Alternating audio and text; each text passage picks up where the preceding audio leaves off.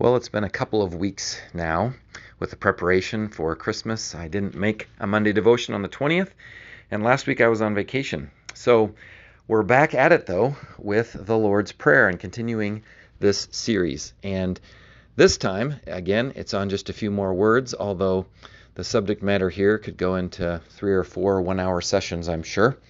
We'll keep it to a few minutes though today and focus in on these four words forgive us our debts, or forgive us our sins, or forgive us our trespasses.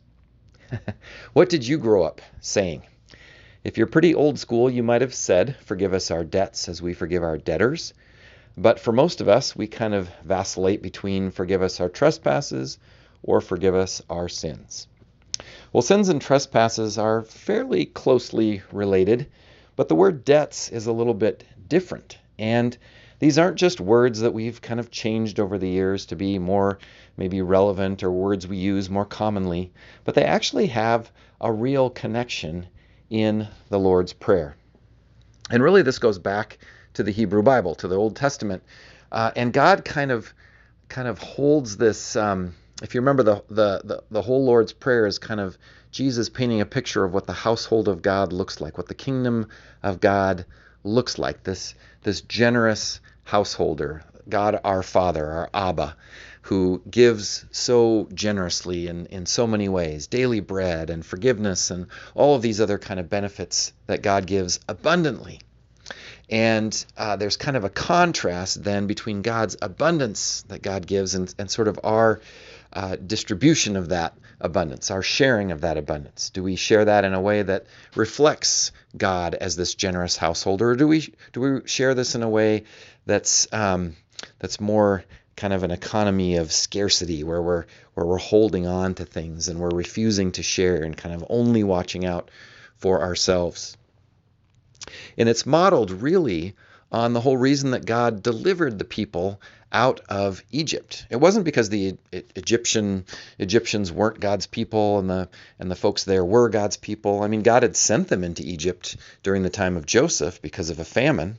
The real reason that God liberated the people was because they were being enslaved, because they were, uh, because uh, Egypt was committing this great sin in enslaving God's people and forcing them into labor. And so God models that, and Jesus picks this up as this contrast between God's abundance and our, our kind of hoarding or, or holding on to things. Let me give you an example. In Deuteronomy 15, verse 4, it says, There will be no need in the land because of God's blessing. Okay, that's God's abundance, God's giving. But then just a few verses later in the same chapter, Deuteronomy 15:11, it says, "Since there will be need, open your hand to the poor." So you see, there's the contrast. This is what God gives abundantly, so there'll be no need. God takes care of everybody. But through the filter of us and our free will, there will be need. But our call is to reflect God's graciousness and to give to those who are in need. Jesus kind of picks this up in Mark 14 when there's some controversy about how money should be spent. And, and Jesus says, You will always have the poor with you, and you can show kindness to them whenever you wish. In other words, reflect the abundance that my Father is giving you. Now, what I think is fascinating is when we get to the Gospel of Luke, and of course, we can look at Matthew 6 or Luke 11 to see the Lord's Prayer, and it's a little bit different in each one, but pretty close. But in Luke 11, there's something that I think is very fascinating. In Luke's version, it says, Forgive us our sin as we forgive those indebted to us. So Luke makes this connection between sin or trespass and debt.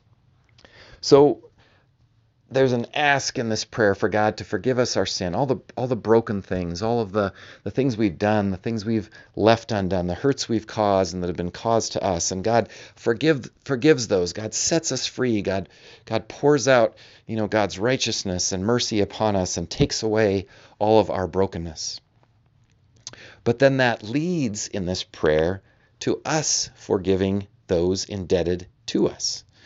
So now, obviously, that forgiveness of God, um, if you want to call that more of the spiritual kind of forgiveness, although I think it is tangible, but but let's just say it's the spiritual kind, you know, forgiving us our sins. that leads then to a more what we might call tangible kind of economic way in which we live out that freedom and that justice and that abundance and mercy in the world. So sin and debt then are kind of linked or connected together.